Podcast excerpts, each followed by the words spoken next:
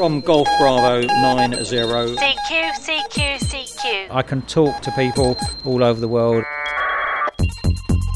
This feature is brought to you by Essex Ham.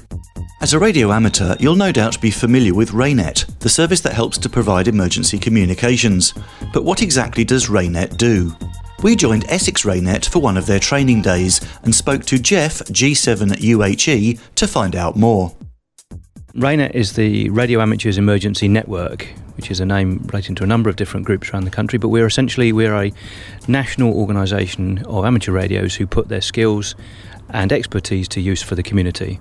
Set up mainly for emergency communications, hence the name, but also now do a lot of community work with charities such as fun runs, long distance horse rides, and council run events rather than just the emergencies.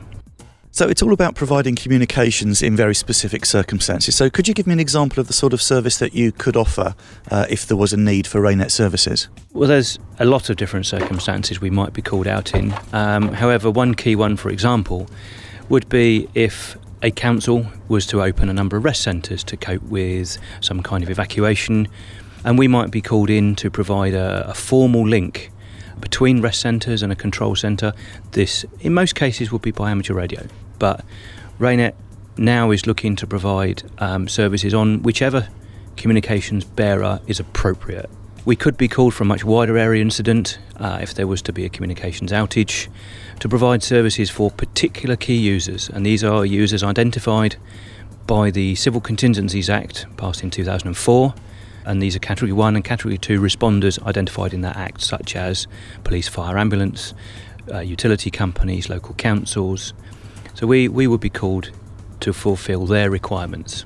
And to be clear, this is basically it's effectively pooling the skills of amateurs in the area to bring their equipment and their knowledge to bear to form an infrastructure. Is that is that basically it? Yes, that's it exactly. We offer our skills, our equipment, and our expertise to the community because of the work we do with charities. Some of us would do this as well as or instead of financial contributions. It's a, it's a way of providing assistance, some kind of assistance to the community. Okay, so taking a look at the the Essex side of things, obviously you're talking to me uh, from Essex Raynet. What does Essex Raynet do? Essex has a number of different sort of capabilities and key activities. We have ongoing relationships with the county council and a number of the district councils to provide them with communications in particular emergency situations.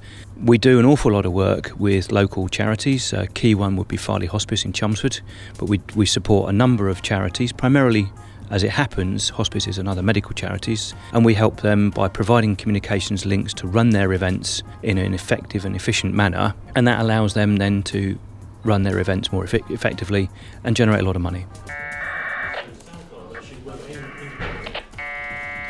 We were talking to Jeff at one of Essex Raynet's training sessions. The event was held in Great Baddow in March 2014, with a heavy focus on data connectivity. Here's Jeff to explain what's going on. Part of our onward development, um, we are looking at other communication systems beyond voice.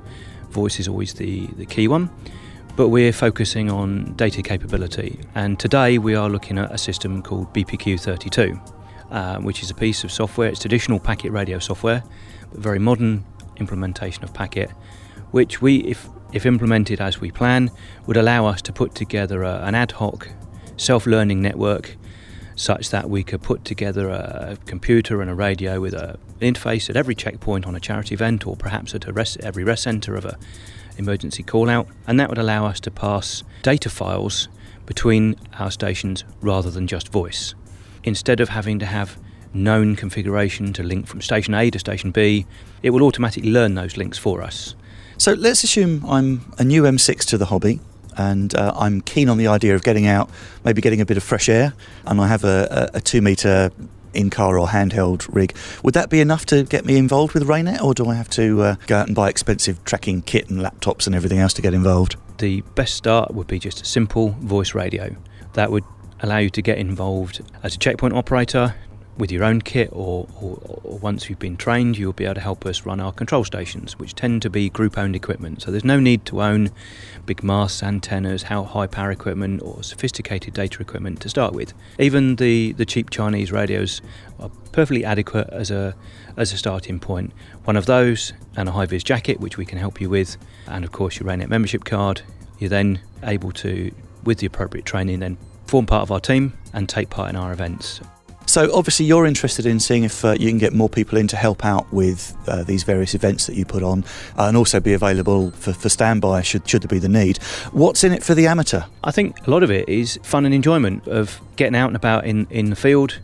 But when we do a lot of the, especially the charity events, you there's a lot of satisfaction from being out in the field and putting in place a temporary system and also there's a lot of satisfaction from, um, in my case particularly, of, of, assisting the community. I can also see the potential for learning something as well, coming along to a Raynet event or a Raynet training session, and you can learn a new skill. I don't know, putting up a, a repeater or something like that. Do people come into this to uh, get a lot of extra learning and on the job experience, as it were? Yes, absolutely. To use your example, putting up one of our repeater stations may involve assembling uh, a pneumatic mast, which is not something that most people do on a day-to-day basis.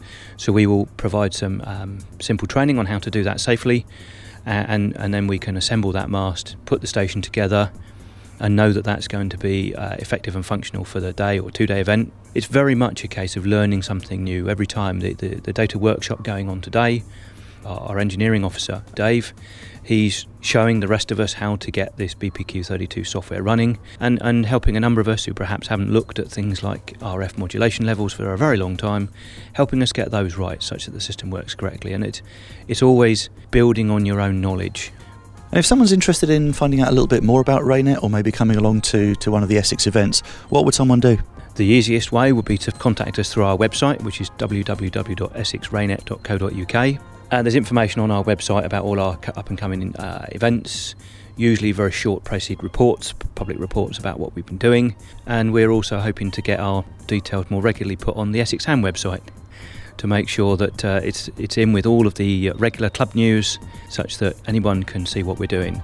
Thanks very much to Jeff G7UHE from Essex Raynet.